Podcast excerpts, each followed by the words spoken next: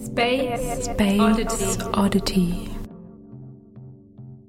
Yeah, welcome um, to the new episode of Space Oddity. Today it's a workshop as we episode and we're just reflecting on the past two days of workshop we had on the 25th to 26th May in 2023.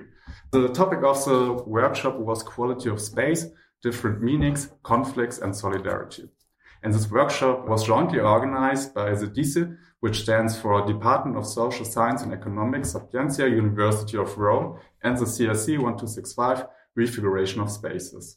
The workshop theme followed the understanding that spaces have qualities, the unfold meaning about which we can argue, but, but which also can generate solidarity.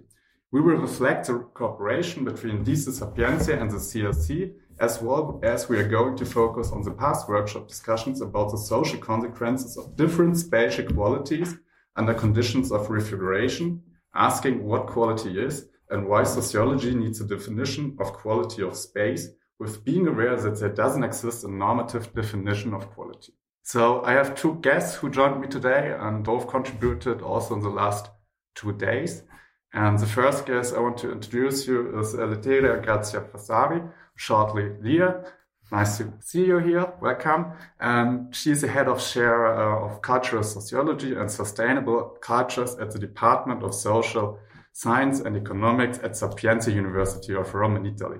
Um, she has been a guest reader in 2014 at the Department of Global Studies and Language at the MIT in Boston, USA. And she visited us here already at the CRC in October 2019 until March 2020. And her key research focuses are hovering around the performance studies, sociology of space, social aesthetics, post-colonial theory, and studies as well the sociology of the imaginary. And uh, she also participated along our second guest on the upcoming volume Considering Space, which is going to be a part of the CRC 1265 Routledge series Refiguration of Space. And other guest who participated is Dominik Bartmanski, and he holds an interim professorship for general sociology and cultural sociology at the Department of Social Science at Humboldt University of Berlin and has been also a fellow of the Heisenberg Scholarship since 2020. Um, he earned his PhD in 2011 at Yale University, USA, and habilitated 2019 at TU Berlin.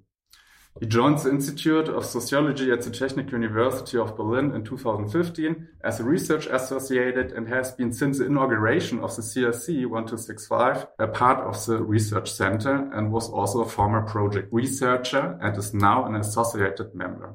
His research focus are cultural sociology, social theory, urban ethnography, urban design, and music sociology. So thank you for your time and patience after all these two intense days of theoretical workshop and also empirical workshop. I mean, there were so many different presentations, but um, I mean, let's focus first on the history between or how this corporation and this uh, joint organization of the Sapienza or the DISE Sapienza and the CRC evoked. Hi, Christopher. Thank you for having me in this podcast.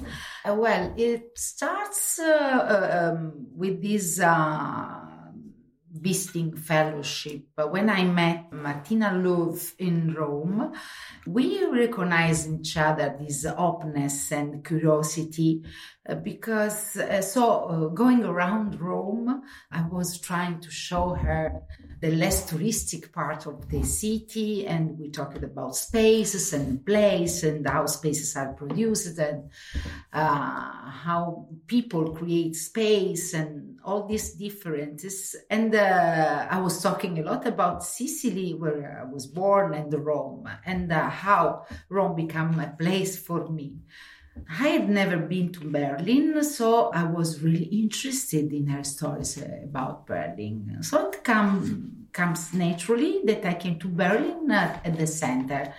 And I consider it one of the most interesting experience of my life uh, because of the international environment, many projects on a global scale, so transdisciplinarity, and a lot of uh, young people uh, involved at a different level, very dynamic place. And what I can say, Berlin was, of course, love at first sight. I mean, being from Sicily, moving to Rome is also change, sure. And um, how you compare Rome to Berlin? I mean, when you had this shift, and you, I mean, you had a different, or you had an image actually of the quality of Berlin, probably. Yeah. Um, Uh, let's say this Rome is uh, uh, the beauty of Rome is front stage is, just like that. It's so immediate experience. Berlin is us an unseen but tangible quality. So it was very interesting for me to discover the quality of Berlin quality and I really love this city. When I come back I always I feel uh, to be uh, in a place to be. But could you maybe say a little bit about tangible? What do you mean by because this is very interesting. You mentioned that Rome it has this front stage beauty, uh, which I guess probably connects to um, the idea that it's also a certain performance of a city which is very self-conscious of its value for tourists. For example, we talked about it during our workshop.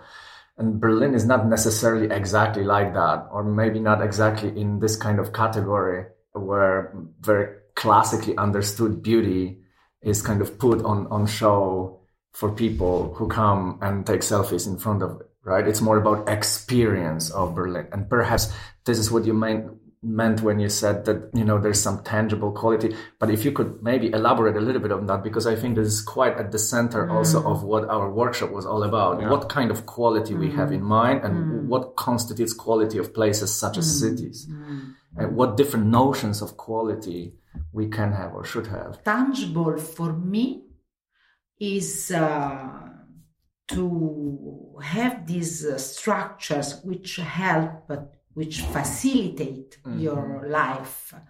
Especially as a woman, which have a family, for example, or, or just the idea that you can reach a place very fast, very soon, and also this idea that crossing the city it's easy so you can experience any kind of neighborhood with all the variety. And any any neighborhood. In berlin has a his own story. So it's it's uh, it's really tangible this. Of course in rome you have this uh, it's much more imaginary the, the beauty of rome than tangible because you uh, always uh, when you you see ruins and ruins are of course uh, hybrids because uh, there are past are past and present uh, and also you have these ruins in Simmelian way that uh, also with these plants so it's an atmosphere that sometimes this atmosphere doesn't help you to live the city in a contemporary way of life you know. Doesn't match a lot contemporary way of life. That means uh, also to, to reach your uh, purpose uh, every day so it's a little bit more provisional Yeah. The Last time You- I visited Rome was like a decade ago, and Yeah. to be honest, I don't have any image which is actually from my own perception anymore of from Erlebnis, let's say it like this. Because we had this frame in the in the past two days, Erlebnis, um, which is actually quite hard to translate into English. And maybe of our um, German listeners will get the clue between Erlebnis and experience. But my image from Rome because you you were telling its uh, quality is not so tangible. I'm from Sicily, but I really love Rome. I can't live without the beauty of Rome. What I'm saying, just to give you an example, when you go out in Rome, maybe you have to change your plan because uh, something suddenly happens in a street or, you know, you you are late and also maybe you have a plan during the day and you have to change and this is not uh, necessarily bad i mean could be our style or, or we are the result of this uh, provision, uh, no, imprevedibilità. I don't know. Uh, I mean, it forces you to improvise. Yeah, yeah improvise. And maybe exposes you simply to surprises that maybe you know maybe unpleasant sometimes but also pleasant in yeah. some unexpected yeah. way yeah yeah this is the weak point and but also the strong point of rome and uh, in Berlin, you you have this tangible. I really like this uh, structure of Berlin. It's uh, easy, it's clear, it's fluid, but at the same time there is a, a lot of dynamization. There is a lot of people from all over the world. There are a lot of things to do. You you can see Roma. You when you talk about Roma, you talk about spot and also it's uh, Roma. It's a very lively city, and uh, also an art place. Yes, it's about pace and space and uh, historical. Uh, and also in Berlin, you always stay in, in, just in the middle of the history. So, if I think very well, there mm. is not. I mean, it's paradoxically, but there is not so this uh, great difference. Yeah, yeah, yeah. We are in two iconic places. That's mm-hmm. true. And yeah. that make the, the, difference. Very iconic Rome, very iconic uh, Berlin. So we share this uh, unicity. This is actually very interesting because I think this brings us to the importance of symbolic value of places. When we talk about uh, cities like Rome or Berlin being icons, we can always think or ask the question icons of what? Right? And i think you gave us already a, a, good sense of how they are different but they are similar in this function of being icons for something. They stand for something. And especially the the example of ruins is fascinating because if you don't know history you cannot really fully appreciate ruins we appreciate them, we approach them in a particular way because we have knowledge of antiquity. Even if rudimentary, we still have that knowledge. We approach these ruins with the knowledge. So ruins as, um, you know, specific uh, physical structures are wrapped in all this semiotic universe that actually makes it fascinating, right? This is the icon of antiquity and antiquity itself stands for so many different meanings the beginning of Western philosophy, Western law, and so on and so forth, right? You can associate all kinds of meanings with it. And I think that function of iconization, how places iconize something, that definitely adds to quality of the place, I would say, isn't it? I agree with you and thinking about uh, Rome and Berlin and their similarities as iconic cities. I think that what is different is just the experience of uh, fluidity in Berlin, which is very easy to cross, uh, which is very easy to navigate, and uh, Rome, which is more difficult because of uh, we can't build an underground. But of course, a, a unique piece of uh, antique art yeah. or a tomb or something. Okay. So it's impossible mm-hmm. to build the, the an underground. Rome is so strong that signs your rhythm of life. Mm. You can decide to overcome the rhythm of the city.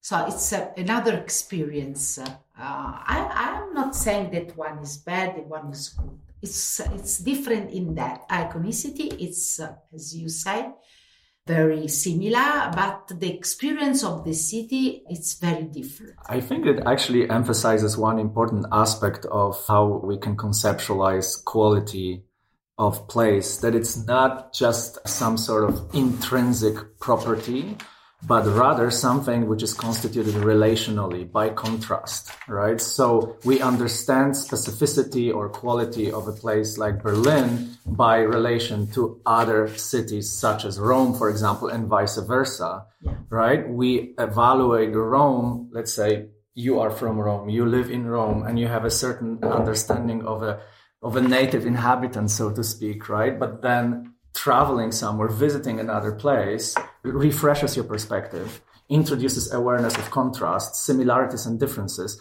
And precisely those relations, that kind of relationality that enables us to perceive contrasts, right, brings us closer to the general definition of quality, but also appreciation of specific quality or qualities in plural of a place. We can see what is maybe great and not that great in contrast to something else, right? It is this contextuality and relationality a network of comparisons between different cities that actually, you know, leads us towards an understanding of what city, sociologically speaking, is. So at a certain level of generality. So we have one concept which is applied to many different structures, sometimes vastly different, and we still use the word city for them. And at the same time, it enables the appreciation of specificities. What it is about Berlin that we can define as its quality. Mm. Let's say in a sense of something valuable, unique, mm. specific to this place. Yeah. And also talking about the our workshop, what Martina at the end in the conclusion says was that quality is relational because uh, come up from all the contributions relational quality and uh, the idea that quality is uh, strictly related to a process is not uh, an, just an attribute it's, uh, as you say, uh, situational and also is uh, very, we have to link it to process. So quality is much more to related to made quality, being the process to, as Angela said, qualifying. Mm-hmm. And maybe also in this sense, somehow I'm thinking about it refreshes your perception somehow. It changes your perception. There's this saying that the grass is always greener on the other side, and it's meant mostly uh, negatively that this is some error of judgment. Oh, you think it's better, but actually it's not not so much better. But setting the question of better or worse aside, I think that this this saying actually tells you something. Like you have an impression that the grass is greener on the other side. So if you put evaluation for a second, the normativity of it aside, you actually discover, let's say, a phenomenological aspect of it. Precisely because you see something else, because a difference is introduced, you have a sensation or a feeling that the grass is greener on the other side. And this itself can be in some sense valuable, right? Can at least sensitize us to the fact that there are perceptible differences. There are phenomenological differences. And regardless of whether something we think is really absolutely better or absolutely worse, simply the perception of difference is already valuable and sociologically interesting. Yeah. I also appreciate a lot your and Gunther contributions against this, uh, when we talk about quality, against this material uh, or uh, symbolic reductionism. And the idea that quality emerged from the connection, the uh, alchemy of that connection, that is something that uh, create uh, we can talk about atmosphere or something that it's we perceive through senses and through body, first of all.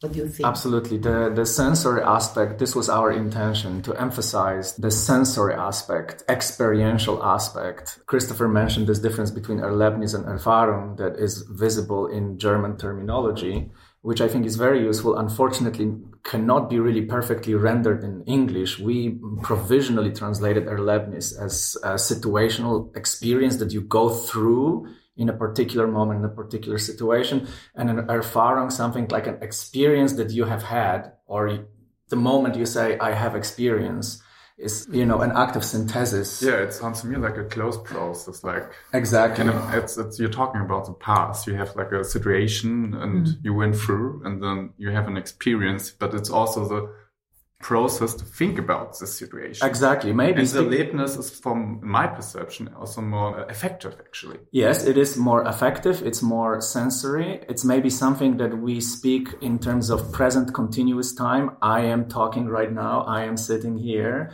Whereas Erfahrung is uh, expressed in present perfect. I have understood this and this about life right? So, and the moment when there's this translation from Erlebnis to Erfahrung, the moment when Erlebnis and Erfahrung somehow also get synthesized in us and in our discourses, we can talk about uh, the definition of quality. This is where quality emerges. But there's also, I guess, another understanding possible here, namely how quality is not something which is merely an intrinsic property of a setting, of a place, right? Of a neighborhood or a particular site.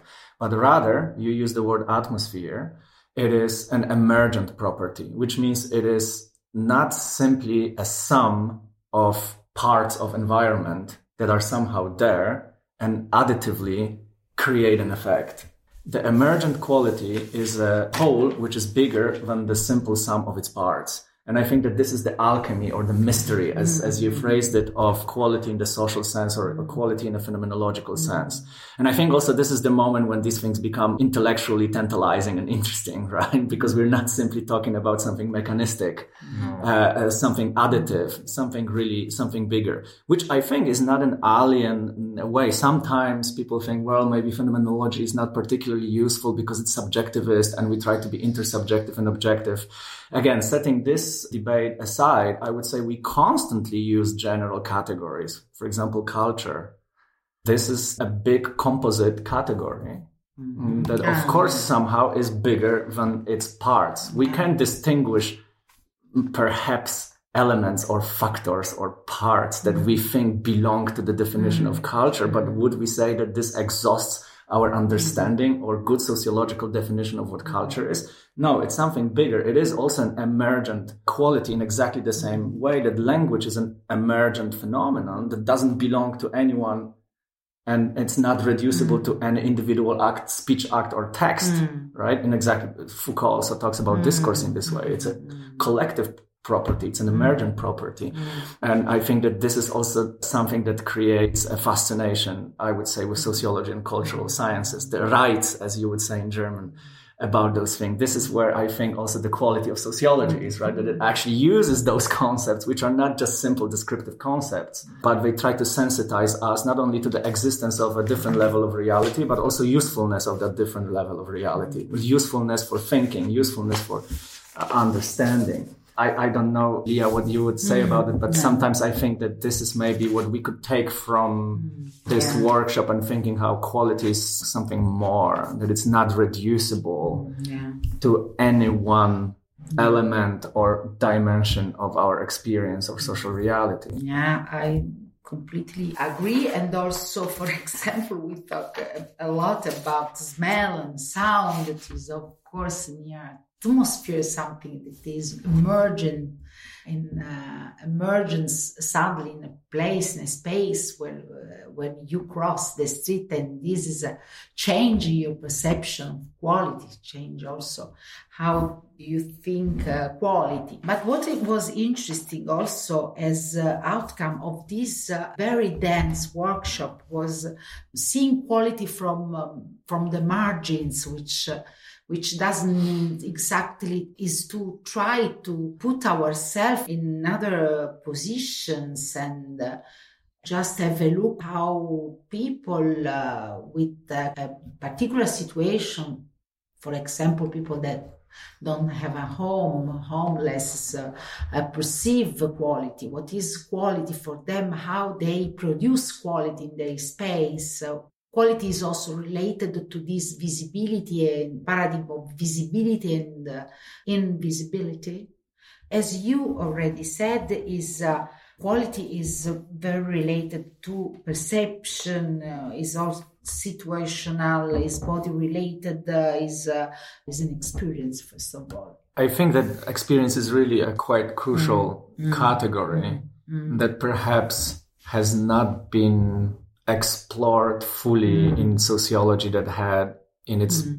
you know rich tradition a certain kind of rationalistic mm. bias mm. methodologically speaking a discursive bias mm. and then there's an interesting irony here that although sociology prides itself on being an empirical science it actually doesn't have a very good conception of experience especially bodily experience and I think that this is maybe what our workshop can could offer and sensitize us to the importance of experience. And also experience is a combination of different logics. Mm-hmm. It's not one logic because in experience you have uh, the logic of subjectivations, you have the logic of community to belong, the logic of mm-hmm. belonging, but you also have the logic, the strategic logic, how to reach purpose or how to compete or some thought experiences. Uh, as you see, it emerges from the combination of the, these different laws. And this is what we also tried to kind of return to in one part of our talk with Gunther when we talked, for example, about goal-oriented and value-oriented, Zweckrational and Wertrational, which are of course ideal types. And oftentimes these logics are also mixed in particular situations, in particular experiences.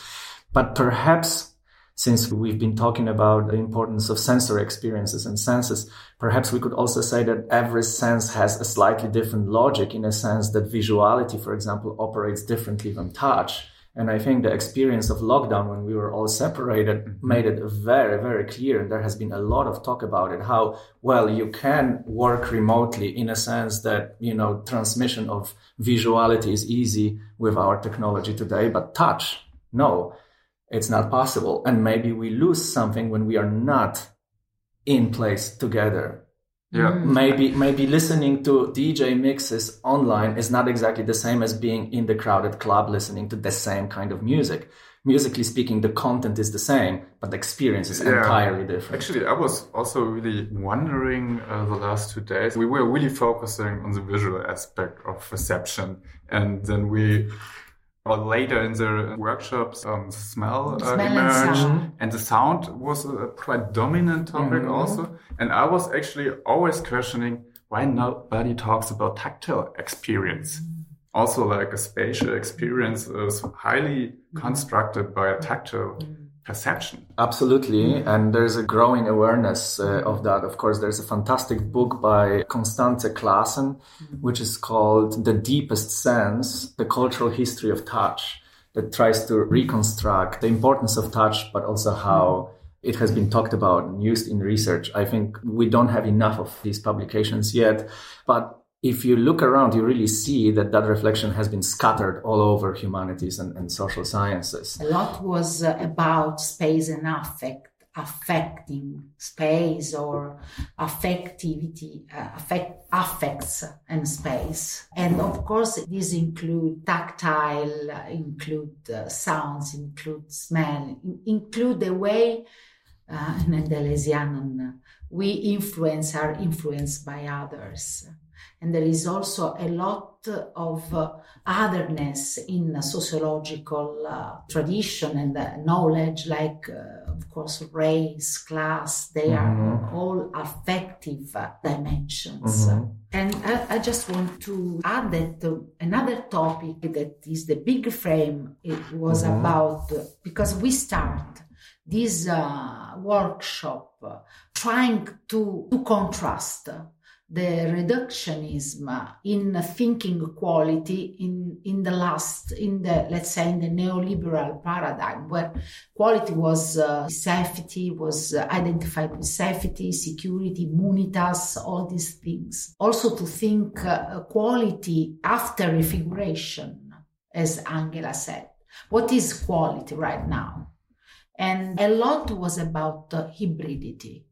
Mm-hmm. Hybridity nowadays a contemporary life is uh, very much related to hybrid there are not duality anymore in mm-hmm. for example culture or natural mm-hmm. uh, or uh, let's say material and symbolic so you know we mm-hmm. have to mm-hmm. think quality in this new experience of life i was questioning right now like because we're referring to like a changed in the last couple of decades, probably, which also is the reason why we're talking about quality right now. Um, do you believe that the needs also changed of the people?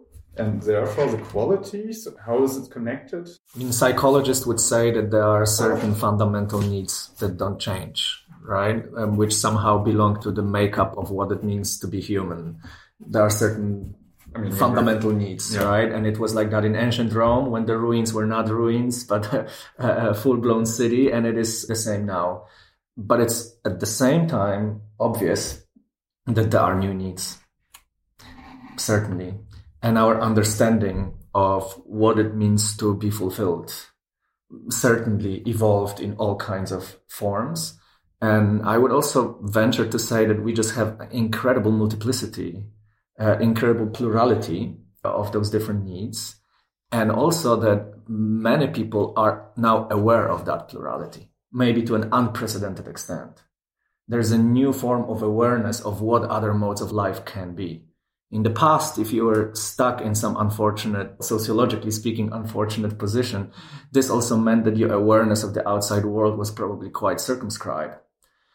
Today, obviously, we also have that kind of problem, but we might say that general awareness of plurality of modes of life is perhaps greater.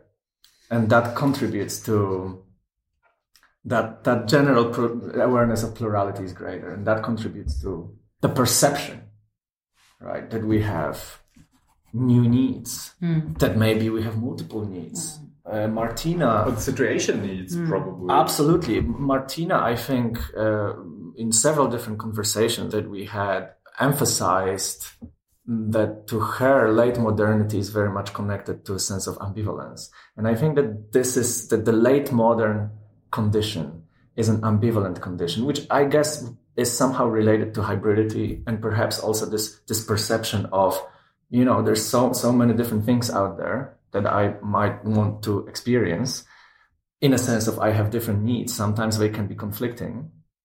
And in this sense, I will experience ambivalence. Sometimes they may be in harmony with each other. But definitely there is this plurality and, and multiplicity. I would say that that's part of, of the situation today. I don't know, Leah, how uh, would you connect it to what you Yeah. named uh, hybridity?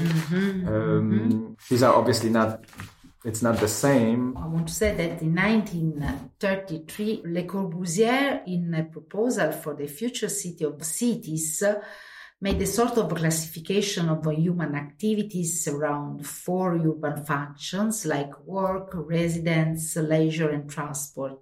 Now it's really really difficult to think around this. Uh, doesn't work anymore because our lives is not uh, as separate. At the moment, air, water, energy, and the earth have become artificial, humanized, and politicized. So this is what hybridity is. But we, our thinking uh, has to be around the hybrids of technologies, animals, plants, humans. That's what hybridity is. We can't think about the urban space like residential areas, office, nightlife, pleasure district, or whatever, because uh, subjectivation uh, it's in late modernity and with this all paradox of narcissism all kind of this but it's very strong. And also i really agree now there is even in communicative uh, dimension there is a proximity between people. People knows what others do. Sometimes there is a, a very terrible distance of uh, let's say sociologically speaking positions but a strong proximity. And that's make society more effective uh, because there are more resentment uh, there are also more sharing uh, imaginary. Definitely. I mean, it's it's almost a commonplace right now, mm-hmm. especially with our media landscape. Mm. Yeah. Sharing, exchanging, communicating massive amounts of, of data and imagery. Everything is so heavily mediated right now mm. that this is certainly the case. Mm-hmm. Which, of course, leads us to the question that was being posed at some point yesterday in the workshop to what extent any discussion, sociological discussion of quality, um, must include phenomena of mediatization, yeah right? Can we actually approach, you know, a topic, let's say, of urban quality from the traditional point of view where maybe, you know, media effects could be at least partly bracketed? Probably not. Um, the, you know, some sort of a fusion of classical sociological and morphological architectural analysis wouldn't do anymore because the perception of reality, especially with uh, young people called digital natives who basically grew up with these devices, their perception often can be such the line separating virtuality and reality is not as clear as it, as it may seem. What's happening in virtual sphere may have a greater ontological mm. presence and force than what supposedly is mm. taking place in so-called real reality. From that point of view of course the evaluation of what quality is the definition of what quality quality of a place is maybe quite different. And i think we have to reckon with that obviously. Mm. we all do. We are all part of that to a greater or lesser extent.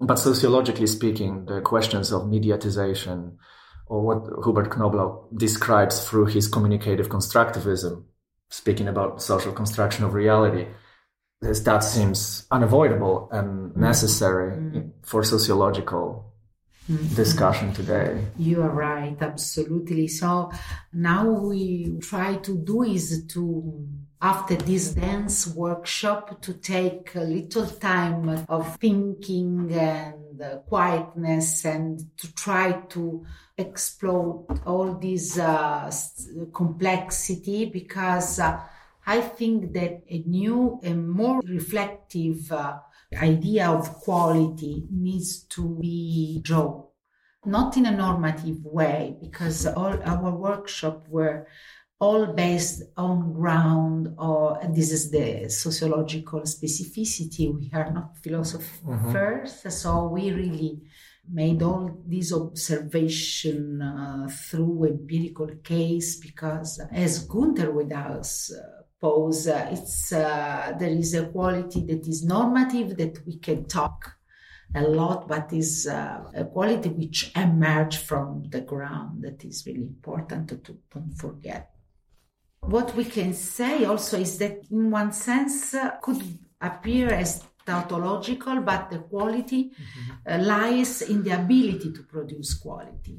And uh, this is, of course, a problematic and opaque sentence, but uh, it's um, as uh, we can catch that, there is something uh, through in that. I think this is actually a, a, quite intriguing and potentially useful formulation because I think it shows also maybe usefulness of thinking about quality as potentiality, not necessarily only as actuality when we think about actuality, there's a tendency to think, okay, that kind of situation or context means or causes this to happen and has this quality. And so there's certain determinism lurking there. And I think we have a sense that that, again, that kind of mechanistic understanding doesn't really reflect what, what's happening. And speaking in terms of potentiality, quality that is conducive to emergence of other qualities, speaking in terms of something that is relatively indeterminate can happen but doesn't have to happen contingent potential i think that this is very very useful a very productive way of thinking about not only quality but many things and in fact this is the usefulness of the concept of affordance yeah. instead of talking about you know mm, in a again in materialistically reductionist way about some material qualities or material properties that cause this or that to happen or mean for sure, supposedly this or that. Rather, we talk about bundles of qualities understood together as affordances. An affordance is a setting that enables something to happen,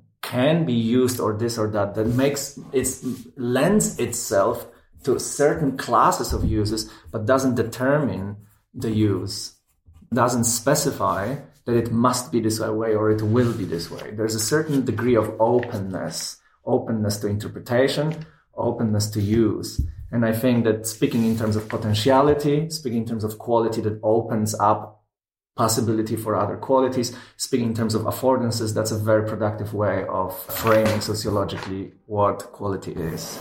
Yeah.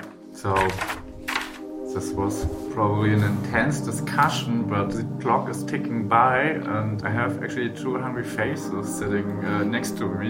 Maybe we will end this discussion now. Um, to sum it up, quality is a relational category and often referenced. And of course, this process is processual action. So it's not uh, fixed and it's not uh, from one point possible to observe. So you have to go by time also. What I also um, get from this discussion um, that it's one by linking.